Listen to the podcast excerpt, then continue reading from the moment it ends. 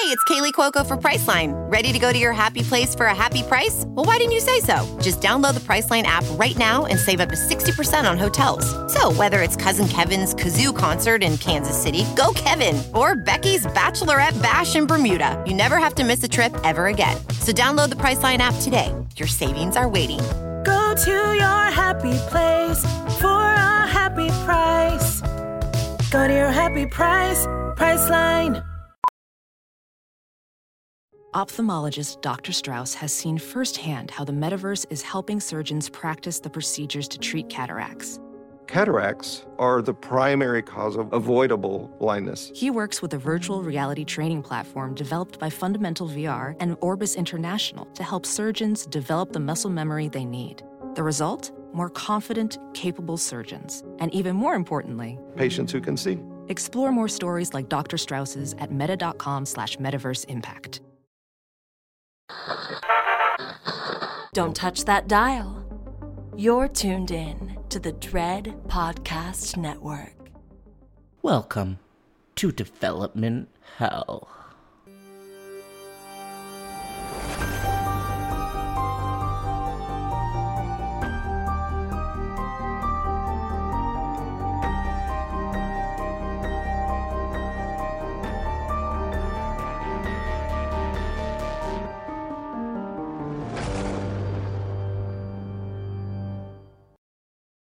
For every horror movie that hits VOD, countless others end up DOA. Development Hell is the podcast dedicated to unearthing these cursed horror productions. We're going to find out what went wrong and then decide if these titles still stand a shot at the green light. I am your host, Josh Korngut. I am a filmmaker in Toronto, Canada. This podcast is a proud member of the Dread Podcast Network. Available now from Dread, Val. Finn, a wanted criminal, hides out with an escort named Val, a demon. Val offers to make all of his problems disappear if he follows her rules. She has been expecting him all along, and it won't be easy to escape Val's dungeon. Val is out now everywhere you buy or rent movies, and on Blu ray November 2nd.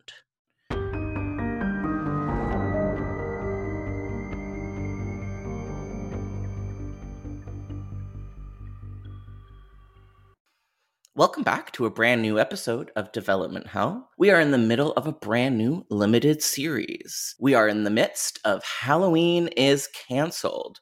We are covering five unmade Halloween sequels between last week and the release of Halloween Kills, and then subsequently Halloween itself. Today we are covering a fairly interesting canceled Halloween film, if I do say so. This is going to be about Halloween Retribution. Halloween Retribution would have been a direct sequel to, you guessed it, Halloween Resurrection. The information from today's episode was provided by, of course, Wikipedia, HalloweenMovies.com, the book Taking Shape 2 by Dustin McNeill and Travis Mullins recommend it, and uh, Fangoria, their October 2004 release we have a very, very special returning guest with us today.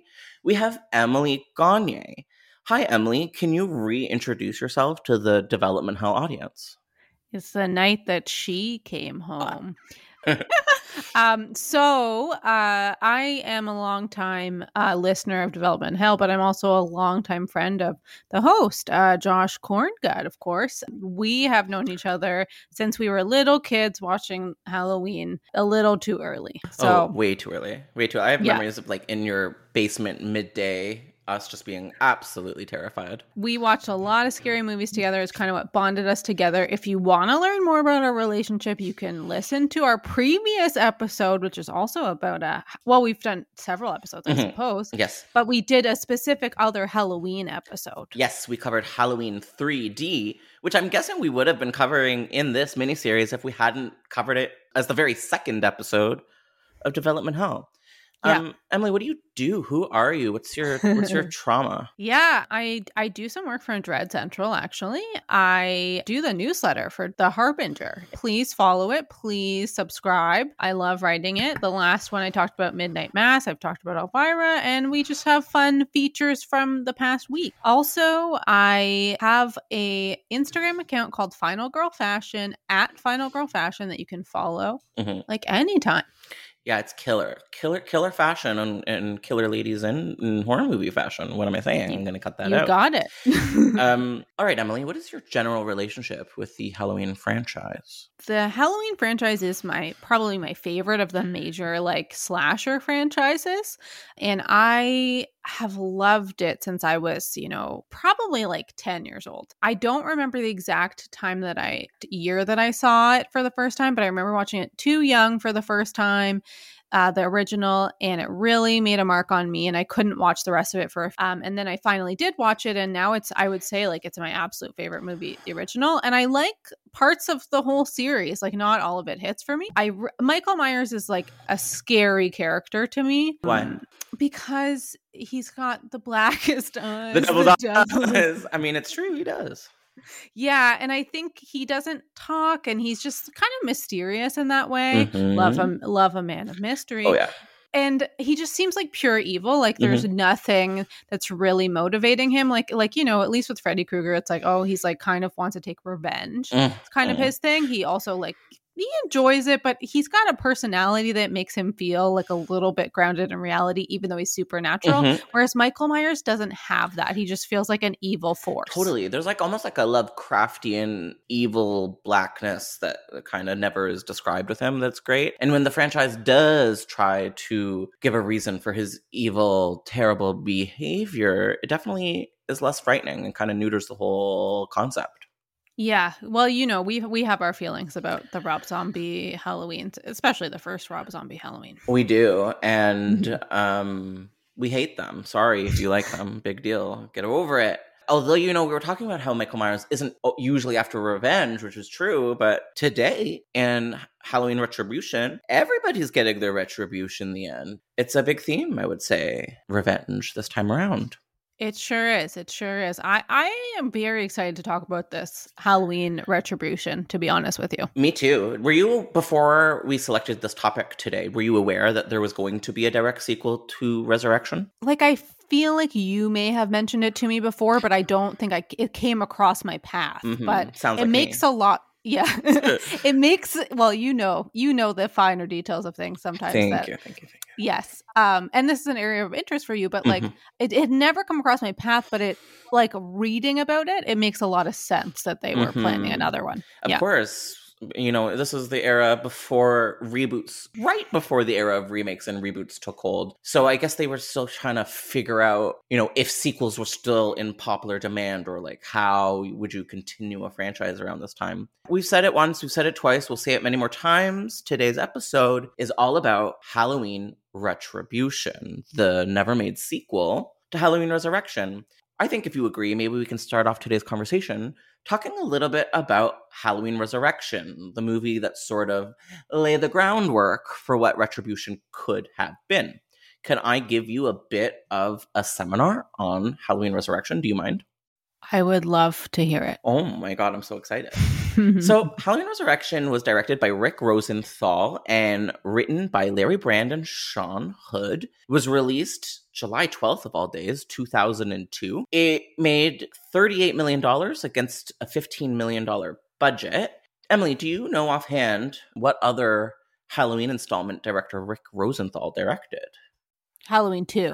ding ding ding, we have a winner. Yeah. Um, do we? we're gonna get into Halloween Resurrection because I forced you to rewatch it for today, but uh did you find any hints of Halloween 2 in this? Like did, could you tell it was the same director at all? No, no, I, no. I only knew through the name. Um, Ah, ah. so, Yeah. but I, I love we like I say we, but it's it is true. We we both love the original Halloween too. Like we are big stands for it. yes. So Giant. All right, so Mhm. how long has it, has it been since you've seen Halloween Resurrection? I'm gonna say like a couple years. Okay, so so it hasn't been a huge stretch of time for you. Yeah, no, no, no. Um, I feel like I always like every Halloween season watch like a couple of the sequels. Mhm. You know, I usually watch the original again because I just do. How could But? I, but I always like to check in with a sequel, and I, I usually watch H two O. Like, like that's my number one of the sequels. Mhm. Um, but I sometimes when I'm feeling a little silly, I might go for another sequel, and and this is one of the sillier sequels. I would definitely say. Tee hee hee. Do you remember the first time you watched it? Do you remember what that experience was like? I was trying to think about it because I I watched it with my partner Perry. Hello, Perry. Hi, Perry. Um, uh, uh, last night, and we were both talking about that. And I think I just watched it in my basement. Like I didn't go to the theaters to see it. Mhm. I just watched it like at home, like rented it. Oh, and I remember liking it, but being really disappointed by the opening scene. Uh, well, I cannot wait to get into the opening scene. But before we do, would you mind if I gave you my little spiel about my Please. origins with Halloween Resurrection? Yes. So, if I recall, and I don't recall a lot, but if I do recall, this may have been one of the very first movies I ever managed to download onto a computer. I'm assuming around 2002, 2003. I was very excited about it. I don't know why I wasn't able to just see it normally. For some reason, maybe I didn't care enough or I wasn't allowed. Who knows? But if I remember properly, the version that I downloaded still had the original uh, titles, which I believe was Halloween Homecoming. Does that sound familiar to you? Whoa. Yeah. That's cool. Isn't that cool? yeah. And actually, the, the title does make more logistical sense for sure. Oh yeah, because he's literally coming back to the. He's coming home, baby. Yes, she's, yeah. she's. I can't. I don't know anything about the Beatles, but if I did, I would sing that intro to "She's Coming Home." Do you think this movie is deservedly maligned, Emily Gagne? It's hmm. Well, I I did enjoy it upon this watch. Yeah. Do I think it's a great movie? the answer is no. Big, big. But do, do I like it? Like, do I enjoy it for its like silly value? Do I like watching Busta Rhymes like come face to face with Michael Myers dressed as Michael Myers? I mean, I do. I do. I would say I do too.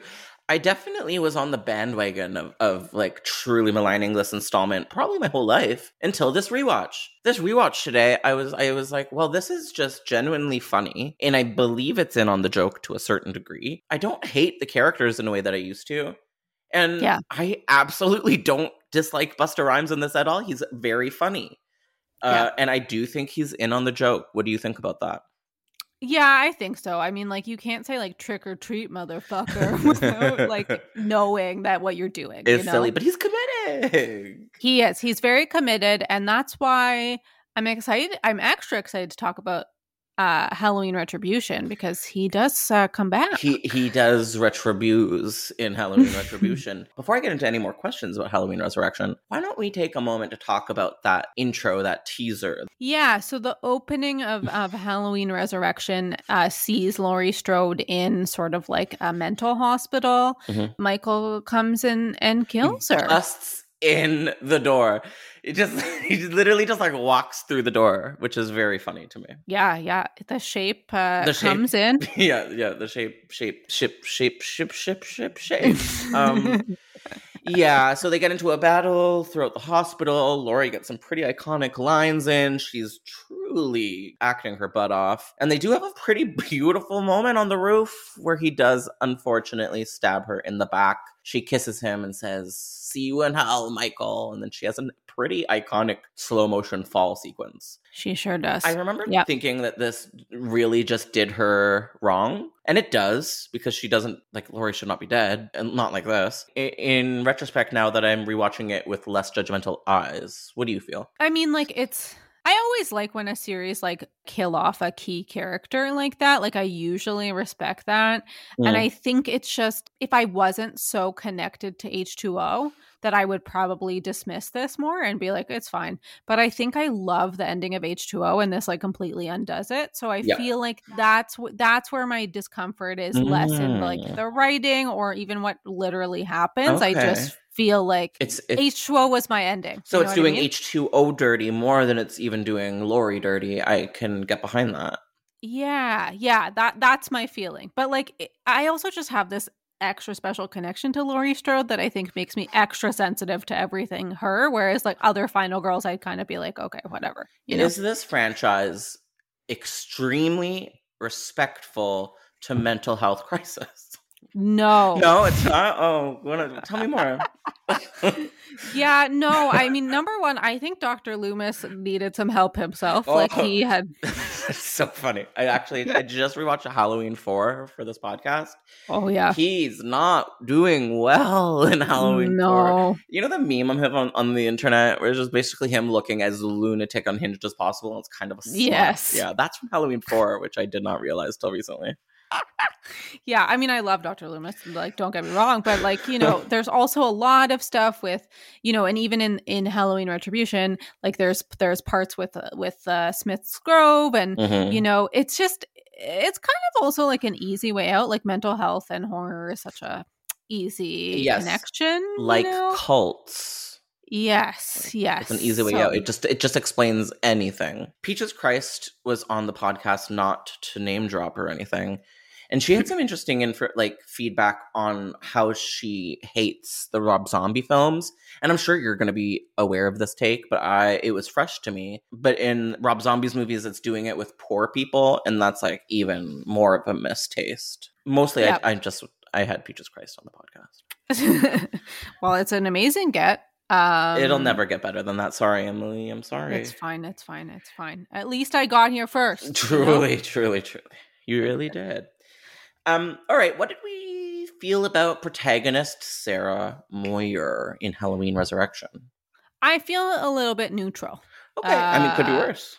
Yeah, like I don't dislike her, but like I don't she's not super memorable and I think like it's I was actually going to bring up that Freddie, who is the character played by Busta Rhymes, is a final boy in this I love a final boy, which I don't know why, but I do. Yeah, I, Well, it's it's technically subversive. So technically, yes, it is. Accidentally, even one would say. yeah. Um, they actually used the word subversive in the script for Halloween Resurrection, which I was like I was like, "Okay." Who says it? It's got to be Oh, wait. No, no, sorry. Oh, and, Retribution. oh, and Retri- well, that doesn't surprise me as much because Retribution was pretty like we'll get there, but I, I I wouldn't say it was a dumb script comparably to Resurrection. Actually, I think it was quite smart. Yeah, I Um, agree. Yeah, I would say Sarah Moyer was definitely kind of boring. I could see how she was a very like modern 2002 version of Laurie Strode. A very funny opening sequence where she's riding her electric scooter like down the university alleyways, and it's like there's this like really cool music behind her, and it's like this is Laurie Strode. Um, so she's kind of embarrassing, but I didn't hate like I just I definitely didn't hate her. I don't Yeah. think I've really hated a a protagonist in the series, maybe until Laurie Strode in Rob Zombie. Yeah, I am not a fan of that Laurie Strode. I would say all. that's the worst thing about that film. Okay, getting into my favorite character of Halloween Resurrection, Mr. Freddy Danger and his small business venture, Dangertainment. Mm-hmm. and what are we? Ha- what are our overall feelings about Freddy Danger and Dangertainment? Well, this is a guy that's just trying to make it work. You know, it's clear that he's like needs money. I think Mhm, like that he's got some some you know debts to repay. Oh yeah, is that is that is that specified? I, I may have missed that this time around. I believe it's like that he's got some lawsuits and stuff, and so he's trying to do something bold. And his big idea with Dangertainment is to do this sort of live feed Mhm. of uh, these people in the Myers house. And uh, you know, like not a bad idea, uh, to be honest. And but he goes into it planning to sort of like basically prank these kids. Yes. Because he's got a Michael outfit that he's that he does show up in. Um, but the tr- the real trick of it all is that the real Michael is there too. He's there and he's a lady in wait. Oh yeah. So this little Dangertainment Michael Myers setup, does it remind you of a real life reality show? That Does it rem- Yeah, by by the name of Big Brother. I was okay. I was like, I was like, is there like a horror reality show I there missed was out on? one called um Scared Famous or something on VH1. Maybe that's the wrong name, but Alaska Oh. was on it, and it was a bunch of like crappy VH1 celebrities in a very similar setup. No, um, it definitely has a Big Brother feel to it, and I'm saying that because I want you to tell everybody what what I what what job I've had in the past. Uh, yeah, Josh has worked on Big Brother Canada. yeah, so- yeah, and honestly, it was scarier than this. Oh, it's okay. But I like some of the supporting cast in this is is kind of funny. Also, Was that Um, Ryan Merriman? Merriman? Mer- Yes, it was. That's another final boy for the Bucks. Yep, he's in there and he's from afar. He's, in on the afar. And Yeah. that that subplot was more interesting to me this time around than it ever was before. It's still stupid, Mhm. but I kind of liked it. It was it added to the stakes and to the fun. Also, love when I see uh, a Pulp Fiction costume that doesn't it require blackface. Oh my god, I know. Well, I was like, ugh, Pulp Fiction, 2002. Come on, guys. But yeah, you I- know what? The fact that it wasn't blackface, it's a win for everyone. That's what I'm saying. But also, like some of the people that are in the house, um, Sean Patrick Thomas, who was a big star from Save the Last Dance, Which was before remember. this. Yes. So, uh, so I was, I remember being thrilled that he was in it, like back in the day. I'm when I still surprised that he's in it and he's not a lead. He's supporting. No. He's like the Yeah. wi- he's he's so famous. Oh, we haven't even talked about the other like most famous cast member, Mrs. Tyra Banks. Oh yeah. Oh yeah. I mean, can't forget it. Um, no. this movie has a lot of like reasons to want to watch it. Truly. Yeah, 13 reasons maybe. I agree with you. I think it's really fun. I think that it may have been unjustly maligned by, you know, all of us over the years and I'm wondering if there are some, you know, I don't know, not not amazing reasons for that. You know what I'm sort of hinting towards? Like racism. Yeah, maybe because it's a Mhm. fairly black film. We have mul- like unlike almost any other slashers at the time, we have multiple like three or four POC characters in this movie and they're like not just in one scene, like they're present and one of them lives. Yeah. Yeah, one of them is a hero.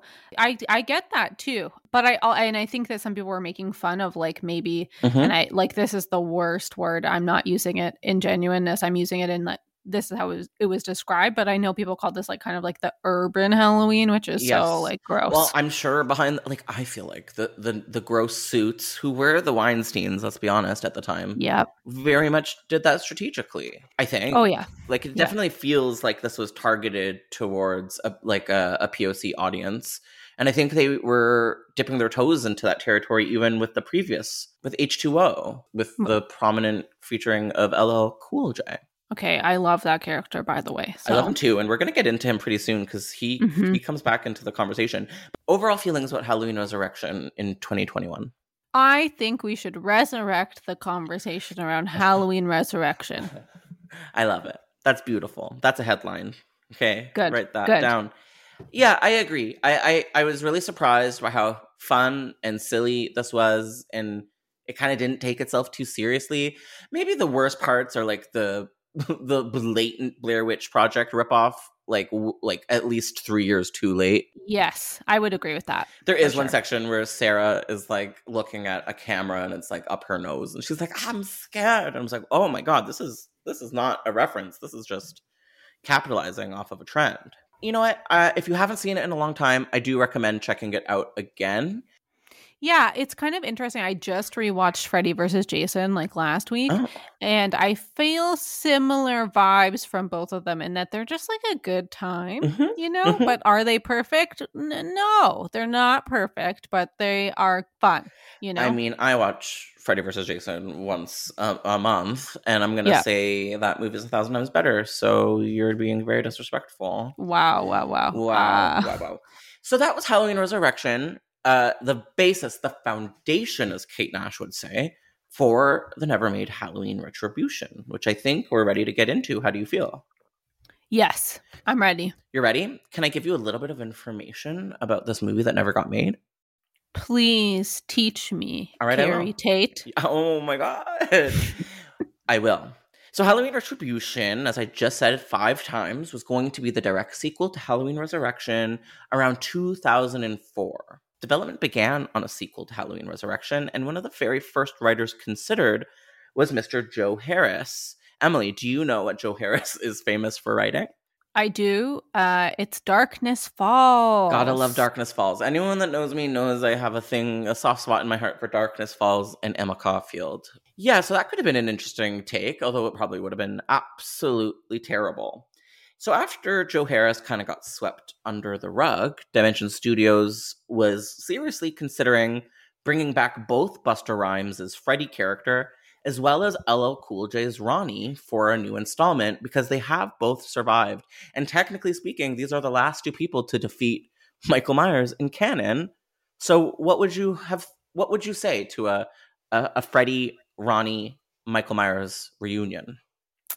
I mean, I like all the characters. So my initial impulse is yes. Yes. I I love I really like Ronnie. Like I feel like he's an underappreciated character in general. I have I, I I could not agree more. I want more Yeah. Ronnie. He wasn't he did there wasn't enough of him. It was too much of the boring teenager. yeah, and I feel like I want to know more about his writing career. He is clearly a romance novelist, and uh, maybe he could have transitioned into horror. You know what I mean? Which, Mhm. Well, and, yeah, and also both of these fine gentlemen are authors at some point in their canons. We're going to talk about it, but Busta Rhymes' character Freddy did come back for Halloween Retribution and has a, a book under his belt with Yeah. him, which is kind of Yeah. interesting. So we've got two authors. Maybe they could team up and uh, write something super incredible. I know. so in 2003, after the Wild Wild West West success of Freddy vs. Jason, this nearly led Dimension Studios to pursuing another monster mashup feature with Michael Myers. Uh, the main one was going to be Pinhead versus Michael. That was really in consideration for a long time. John Carpenter, I believe, was really involved with that one at one point, which is embarrassing for him. And even Leatherface was brought into the conversation for a Michael Myers mashup. Emily, if you had to pit Michael Myers against one of the icons, one of the spooks, who would it be? My impulse was Michael and Jason, but I think they're too similar and they're too boring. So you have to have somebody that's a little bit more interesting, more personality based. So I understand why they would have picked Pinhead because I feel like he's the alternate to Freddy in terms of like Yeah. having a personality and actually speaking. I I agree. All right, so between Pinhead and Michael, who's the top? Michael's the top, is my opinion. I have to agree. I have Right? to agree. Although I think we may have two verse queens. Oh yeah, I, I agree, but I, like you know, you know that Pinhead wants it. Oh, he wants it, but Pinhead's down to clown. I feel like Pinhead's oh, like oh yeah, in is like is like trash queen and will like do anything. oh yeah. He he's game as hell, and he's been waiting around. You know, he's He's yeah, he's been around the block. Yeah. Michael, I feel like is a little bit a little bit more internalized homophobia, still a little concerned about what people may Mhm. think, but definitely I think could go either way. yeah, yeah. okay. Um, okay, yeah. So we're talking about the drafts that were coming between 2002, 2003, 2004. And around this time was also the very first instance where the studio was considering bringing back the, gr- the classic group of Haddonfield survivors to pit them up against Michael, which clearly has made its way down the line because that seems to be the plot for Halloween Kills. Kind of interesting, Yes. right? Do you feel like they were going back to these uh these old school treatments when developing Halloween Kills? That's interesting. Um I wonder because I will say like one of the more successful things about Halloween Retribution in my mind is is the characters that were brought back. Like I really liked that part Mhm. of it. And I think that also I get a sense just even from some of the recent promotions for Halloween Kills that like Jamie Lee Curtis is going to be done with this after this trilogy. I don't mean after this movie, but it's possible she could get killed off in in this one but I feel like they are like planting seeds and kind of what they were doing with Halloween Retribution is planting seeds to continue the saga with like characters that we already know. Yeah, like um Malik, maybe the daughter from the new one. Yeah, yes, yes. I think that that's something that they want to continue. Judy Greer is dying in Halloween Kills. I'm saying it now. This is my Aw. bet. Judy, R.I.P. Judy. Ju- do you think Judy's gonna survive? I don't know. I don't know. I I really have been trying not to read too much Yeah, about Halloween Kills because I I want to be surprised. I haven't read any spoilers either. Yeah, I'm I'm I'm anxious about it cuz you know, we have um we share a sort of feeling about Halloween 2018, which we won't get into, but Mhm. I think I like it can only go up for me. So it should be interesting to see.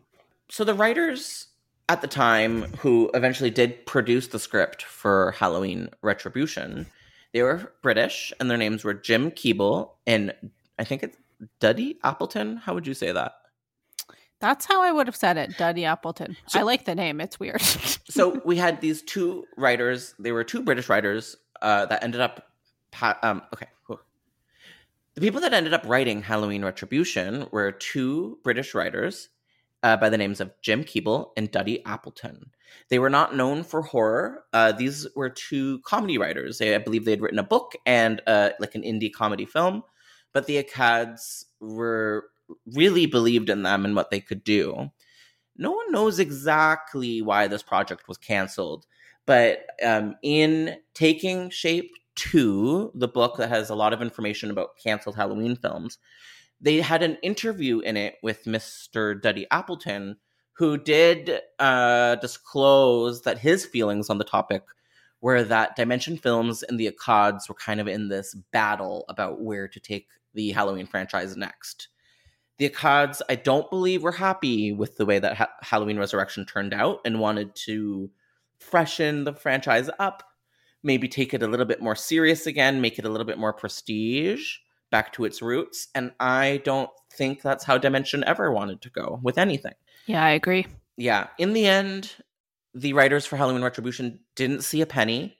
Uh, Dimension refused to pay them, and when they went to their agent and when they went to the Writers Guild, all they were told is, unless you can afford to sue Dimension Films, let it go. And of course, who can afford to sue Harvey fucking Weinstein, especially in 2002? So Mhm. they were left out to dry, which is really shitty and very indicative of what was going on behind the scenes with Dimension Films at the time. Uh, it's, Yeah. It especially sucks because I really liked the screenplay, and we're about to get into our thoughts on it. yeah, I, I I agree with you. I feel like it was actually like shockingly good, Good? to me. Shock- like, shockingly good. Yes. yeah, uh, maybe like and that's been the case with the unproduced halloween scripts that i've read with this series in particular the unproduced halloween 4 by dennis etchison really interesting and cerebral and this like this was a beautifully written script with with, with layers and motifs and like it was just well written uh, a big chunk of it like the overall sort of setting for this film is halloween in the snow which is really cool i always love a snowbound uh, slasher installment. We have an episode on the canceled Snowbound Candyman from around the same year, which would have been interesting to see. And at the very beginning of this film, they allude to the snow setting by having like a book shred into a little thousand pieces and, and sort of rain down like snowflakes. So there's lots of like allusions and, and foreshadowing in the script that is actually quite elegant. mm-hmm. Um, Mm-hmm. So before I give a general description on what the script was about, what is our overall takeaway after reading it? How do we feel overall? I kind of feel sad I didn't get to see this. Like I found reading this script like it moved really fast for me. Yeah. Like I found that I like I I felt compelled to keep going and I was like this would have probably translated even better on screen. I also feel like it it strikes like a nice balance between some of this like interesting character development and like um you know lore about Mhm. Michael Myers and the fa- and his family but it also there's some like cool kills and like some like like cool environments that they go into. Yes, yes. Um, so Emily, would you mind if I did my very best to sort of give a summary synopsis of Halloween Retribution? Yes, please do. Okay, so Halloween Retribution basically opens up with seven year old Michael still institutionalized about a year after he murdered his sister Judith. We have a brand new doctor by the name of Dr. Hill, obviously in reference to Deborah Hill, which is all nice and dandy, except for the fact it's a male doctor, which kind of undermines, you know, the un- the homage, but never mind Yeah, I agree. yeah, I didn't like that too much. I mean, I love the reference to Deborah Hill because you know we would never be here without her. It would have been nice to give it a, to make it a woman doctor, especially in 2004. Like we could have done that. Yeah. Um, but never mind. So Dr. Hill comes in and meets seven year old Michael, who is basically catatonic, unresponsive. The nurse who introduces him says, you know, this is pure evil. I don't know what you're doing here. You're you're disillusioned. There's nothing you can do to help. So he's left alone with little Michael, and for some fucking reason, he brings very sharp like coloring pencils. And it's like, "Hello, little murderer. Here's very sharp pencils. Do a drawing. don't stab me." And of course, he stabs himself and then the doctor and then the doctor's all freaked out and Michael doesn't escape, but the mean nurse is like, "See, he's terrible. Put him in the cellar. He's definitely evil, but also being terribly mistreated at Smith's Grove Sanitarium. We cut to the day that Halloween 1 takes place, and we see how Michael escapes the sanitarium and he murders a bunch of orderlies, and it's pretty pretty intense, lots of carnage, and it does give us some insight how he managed to escape Smith Grove, although it does not explain how he learned to drive. So, yeah. So we cut forward a bunch of years to after the events of Halloween Resurrection, and we meet a whole bunch of brand new teens. And it's Halloween, and of course, some adults really want Halloween canceled. There are harbingers of doom. There are teenagers that just want to have fun. And we meet our new lead by the name of Leah or Leia. And she joins her friends in a great big van to go party at some cabin in the middle of nowhere and she brings along her mute 14 year old brother Noah because he can't she can't just leave him at home and and she is coerced into going. Now of course things don't go according to plan. Their van breaks down in the middle of the wilderness and it begins to snowstorm. This is not something that happens a lot in illinois but it can happen which is kind of a cool setup for a Halloween movie. So we have all these kids in the middle of a snowstorm, in the middle of nowhere, trying to find shelter. And the only shelter they manage to find is the abandoned Smith's Grove. They don't know what it is. They manage to get their way inside. They slowly but surely realize, oh, this is like an abandoned mental health facility. That's scary as all hell. And who shows up is Michael Myers. Now, simultaneous to all of this happening, we have Mr. John Tate.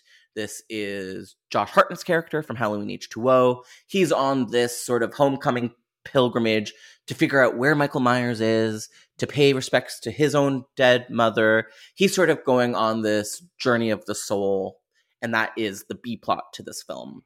As the teenagers in Smith's Grove, uh, you know, find themselves in peril, John Tate somehow figures this out, teams up with uh, Halloween 1 alum Sheriff Brackett, and they make their way to Smith's Grove to save this group of teens. Of course, only two of them end up surviving. In the end, John Tate is able to murder Michael Myers, but Michael Myers sort of drags him down into the lake. We don't know who's going to come back alive. It's John Tate, but John Tate now has the mask of Michael, and he's staring at it with real suspicious mm, intensity, sort of alluding to that he may now be the darkest devil's eyes. The end. Mm-hmm. I feel like I did good. I liked that ending. Oh, I, me too right? Like I number one like that they brought John back because I've always wondered what what happened to him. Yeah, where'd he go? I know, I know, and I like how they managed to give him substance over the events of a film that he didn't even show up in. It's very interesting. Yeah, yeah, yeah, it's it's super interesting and I I wonder where they would have taken it after this. If if they made this movie and then of course there was talk of another sequel, like would he really have stepped into the mm-hmm. the shoes? And would have fans been hateful about that because people do not like replacing their their slasher icons in the case of Friday the 13th part 5. So I did happen to forget about the one of our opening kills with Freddy. Do you do you remember that sequence? Do you want to walk us through what happened there?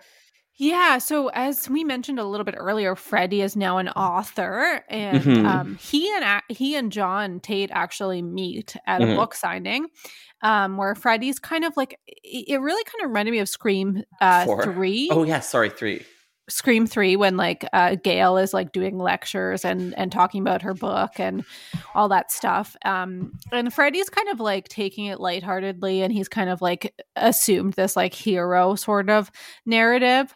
Um, anyways, he's kind of an like a bit of an asshole, like like a Mhm. like a charming asshole. Mhm. And so he leaves the signing and he goes like um into the parking lot and he's struggling to get out, I guess. And then he goes up to the security van and, and of course Michael's in it and he basically attacks and kills him in, in this parking lot. Do you remember how he Right? kills him? Freddy has like the book, copy of the book, which is called Unmasking the That's Monster. so good. I have to get a copy of that. and so he's got it to his chest and like michael stabs through the book and then eventually stabs through him but i guess on the book cover is a photo of freddy Uh-huh. uh, himself that like is, gets stabbed through as well Freddy got stabbered. freddy sure did it's freddy versus michael we I finally got know it's happening. It's all happening. uh, yeah. Um, yeah. So obviously, Freddy, aka Busta Rhymes from Halloween Resurrection, is under contract to reappear in this film, at least on a cameo basis, just like Jamie Lee Curtis in Resurrection. And he does not make it very far, which Yeah. You know is very in line with how those these movies seem to do things. I don't understand why let like why why does he survive if you're just going to kill him off? Uh, I don't understand. It's like it's very Yeah. similar Nightmare on Elm Street 4 vibes. Like have all these cool characters that manage to survive.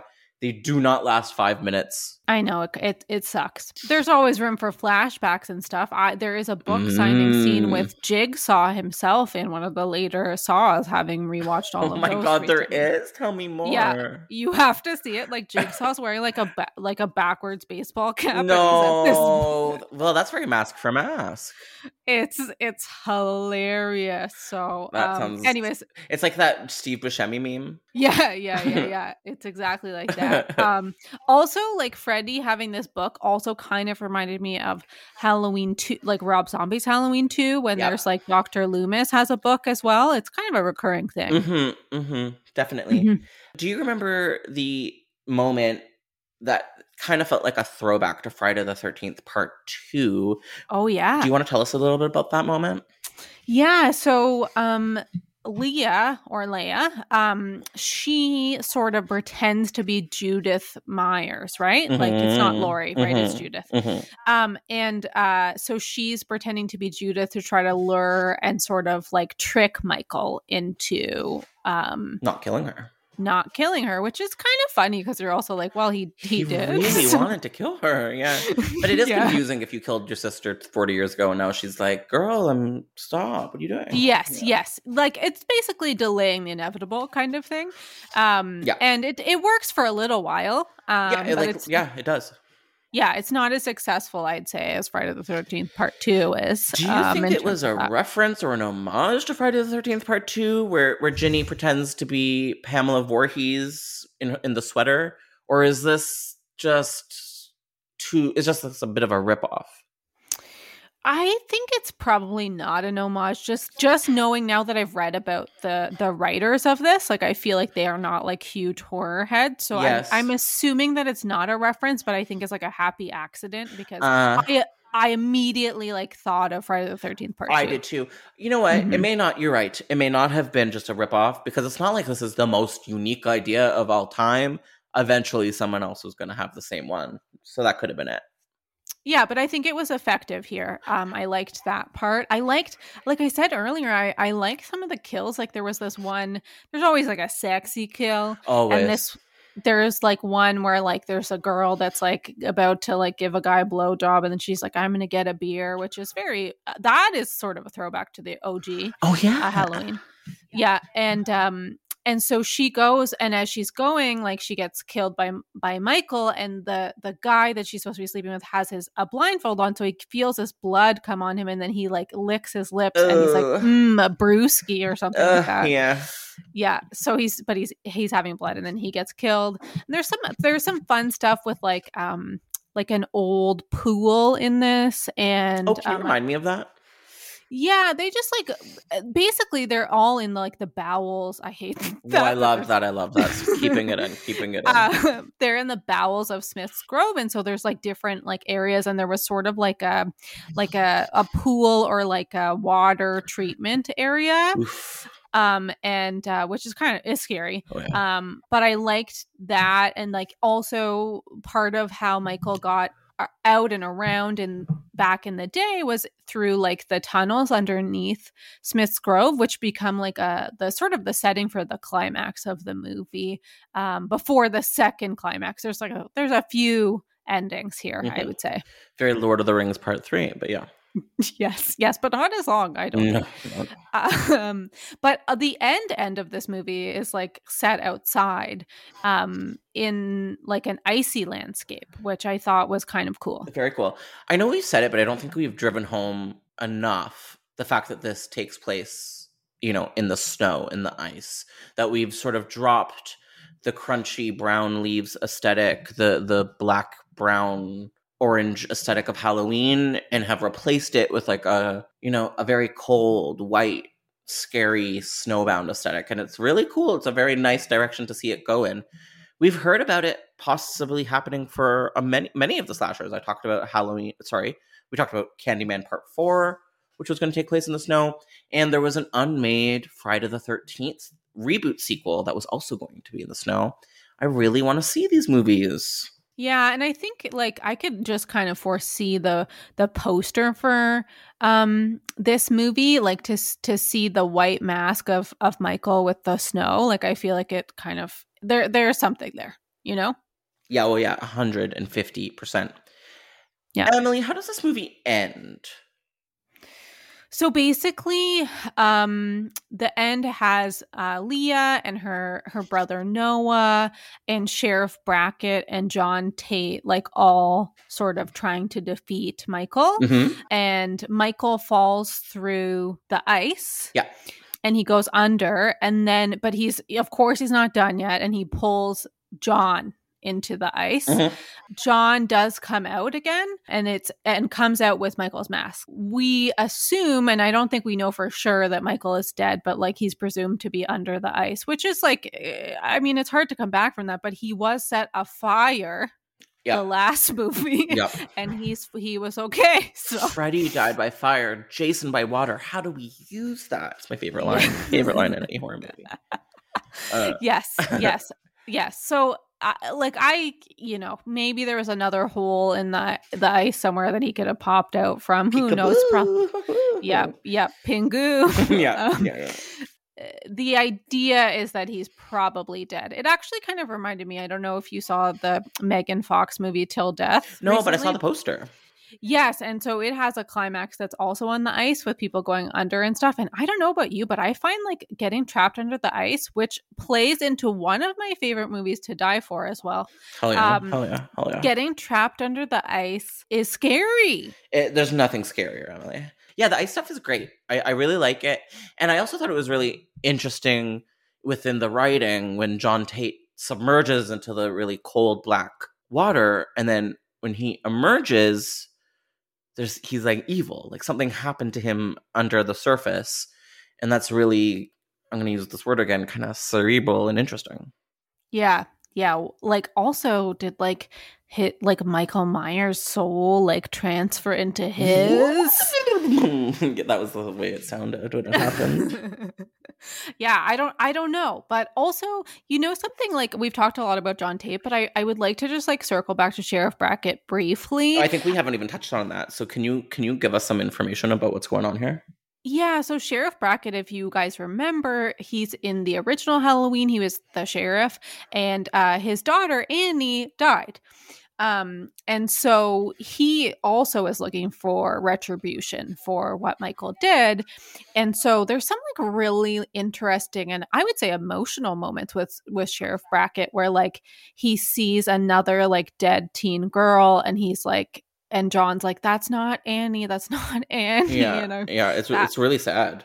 Yeah, it's super sad. And then there's another part where Sheriff Brackett tries to shoot Michael Uh huh. and it doesn't like there's no bullets in his gun and i i took down this like description in the script that i like i like it's kind of cheesy but i also like liked it um sheriff brackett standing there waiting for michael to finish him off but michael's not interested in him he destroyed him long ago Oh, it makes me sad. i know he just is oh, a sad man Dad. I hate sad dad. I know, I know. Dad. i know i know it it, it really kind of breaks my heart a little bit Yeah. um me but i like i am happy for him in a se- in the same sense that he did get to see michael go down in this way Yes, you, know? did. Yes, he did. And that, you Mhm. know what? And that is therapy. You know, he's fine now.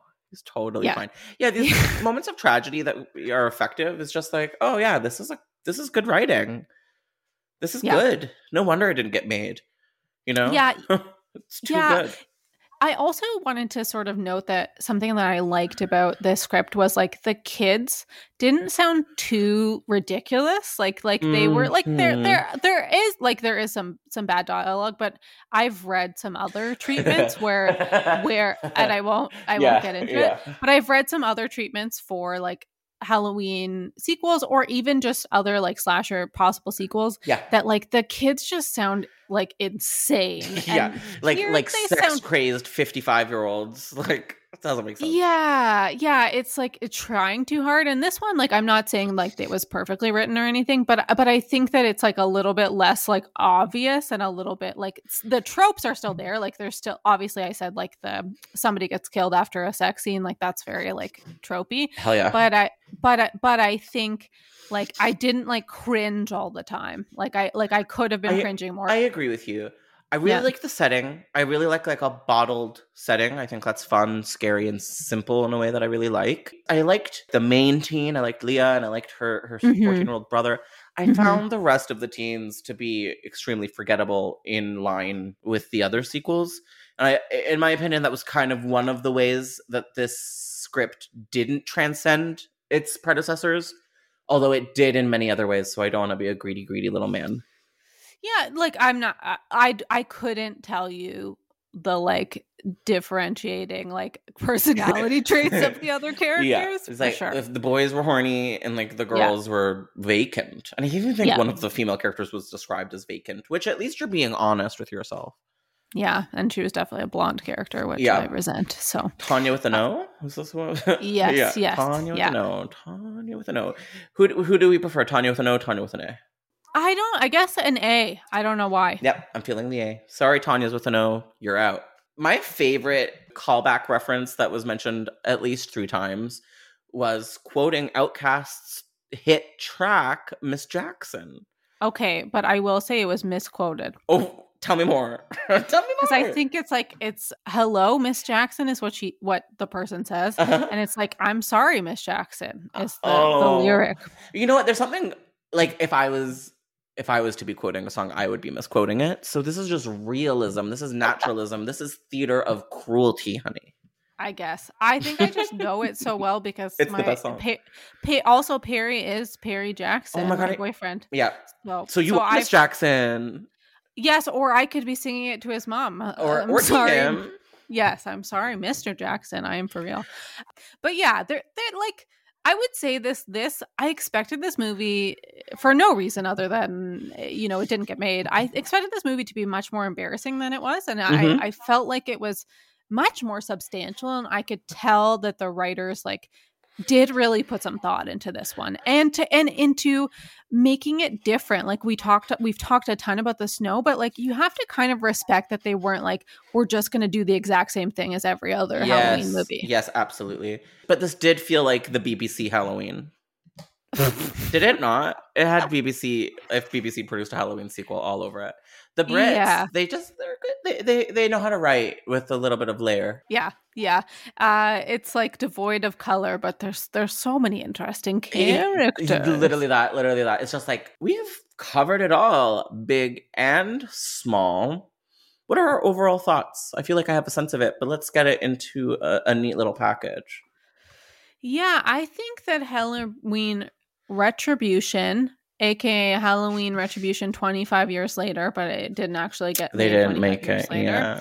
Um I think it was like I wish I could have seen it, and I don't Mhm. always feel that way when we look at some of these scripts. Like I, I, I feel like this, this had potential. Oh, Like, so and much. and this is this is like an ur- like, I think if they had a couple more drafts too, it would have been even tighter. So like, I, Mhm. I, I really feel kind of sad I didn't see this, especially because I think it would have been like kind of an interesting like finale to this trilogy that's like H two O Mhm. resurrection and then retribution i feel like I love yeah. a mid franchise trilogy. yeah Um, what would you say the other mid franchise trilogies are out there in this world? not just in halloween because i, I There guess is one in could say- Halloween, yeah. yeah four five and six. Four, Um, and six, absolutely, yes. Um and then i guess would you say like three four five Yep. five If you're talking about Nightmare on Elm Street, then yes. i was i was yeah Big, big yes, big yes in a Sunday dress. Uh, I don't foresee there being many related Friday the Thirteenth, but maybe I'm just not as familiar. Yeah, I, I was thinking about those two examples specifically as a mid franchise trilogy, and I live Yeah. for it. Oh, and obviously we're in the midst of one right now with Halloween. Very excited to see how Halloween Kills turns out. Yeah, yeah. I'm I'm going in with low expectations, which really could bode well for because me. last time we had the opposite, which was never, which is always dangerous to do, especially Yeah. with a Halloween movie. Come on, do you think um uh Lindsey Wallace is going to be the Drew Barrymore of Halloween Kills? wow. I kind of love that and I I think it's very possible because also that the woman who plays Lindsey Wallace is a housewife. She is. and so so I think that would be kind of like a a move, you know, like a to appeal to a even different audience too. Do you think, given the chance, she would steal the Myers house away from Michael? Well, Maybe. You never know. You never know. Yeah. Yeah, yeah. Um, I feel the same. It was really good. It was surprisingly nuanced. It was layered. It was well written. It, there was moments of tragedy. It was kind of scary. There were a couple funny moments too. It was like kind of a perfect sequel. It was kind of like a perfect slasher. Really tragic. That dimension were run by a bunch of imbeciles and weren't able to see this for what it was. Not surprising though. Emily, are we excited for Halloween Kills? How do you feel? I, I already mentioned my feelings.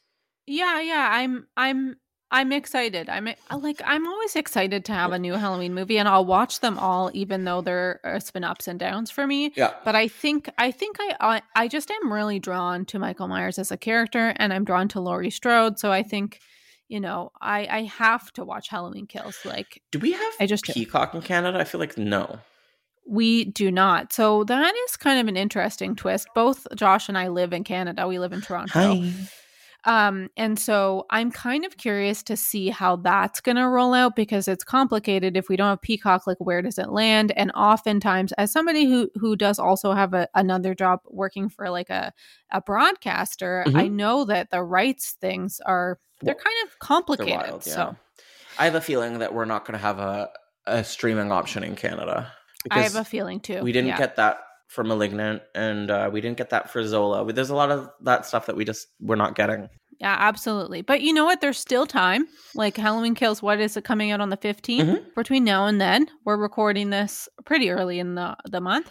So I feel like maybe there could be a surprise in our midst. Maybe Crave is working right. on it. Crave, You know? uh, Crave is always has something up its sleeve. For those who don't know, Crave is kind of like Canada's HBO Max. Correct, on, correct. This is the case.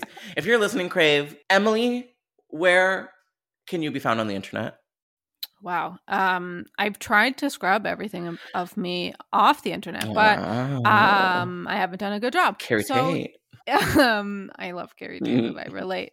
um but uh so i am on twitter at emily gagne that's e-m-i-l-y uh, g-a-g-n-e um on instagram you can find me at lady gagne um yes you heard that right and also as i mentioned earlier um i have another instagram profile called final girl fashion that i'd love if you could follow because i feel like this month i'll be posting a bunch of uh great fashionable horror ladies How could you not? It would be an, an atrocity if you didn't. And Yeah. honestly, if you have not subscribed to Dread Central's newsletter, The Harbinger, what are you waiting for, huh? That's gonna that there's gonna be a a, a gif of that in a future issue of the Joe. I God. can guarantee. Thank God. Well, I mean, I have I have squeezed uh, Helen Shivers into horoscopes and other initiative by Dread Central, so we got to keep the spirit alive. And we've got I know what you did last summer series coming, so yes, we do. it's relevant. Yes, we do, and I'm very excited about that. And uh, we're going to be doing some interesting uh, Dread Central content with some of the creators of I Know What You Did Last Summer, the Amazon series, and I cannot wait for everybody to find out more. Ooh, Mhm. I'm intrigued. Yes. Well, that's it, Emily. Um, thank you, thank you, thank you so much for coming back. You're always a great time. You know your shit when it comes to Halloween, and um, you're my oldest friend. That's all.